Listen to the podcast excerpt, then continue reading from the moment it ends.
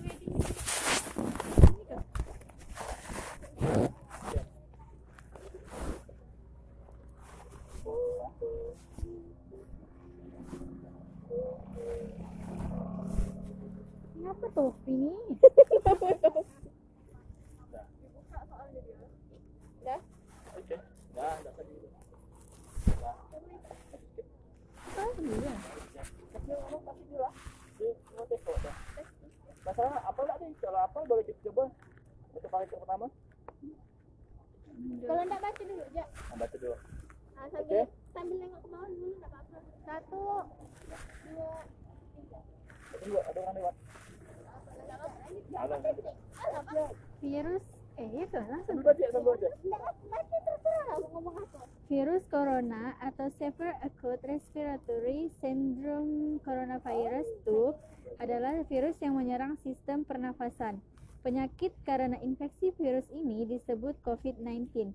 Virus corona bisa menyebabkan gangguan ringan pada sistem pernafasan, infeksi paru-paru yang berat, hingga kematian.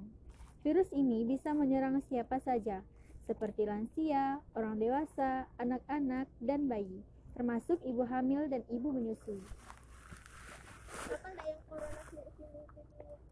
Severe Acute Respiratory Syndrome? Coronavirus. Apa? Dah.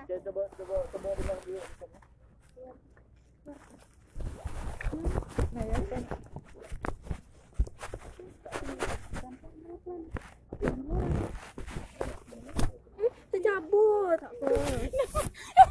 Panik kan orangnya. Dari tadi dah.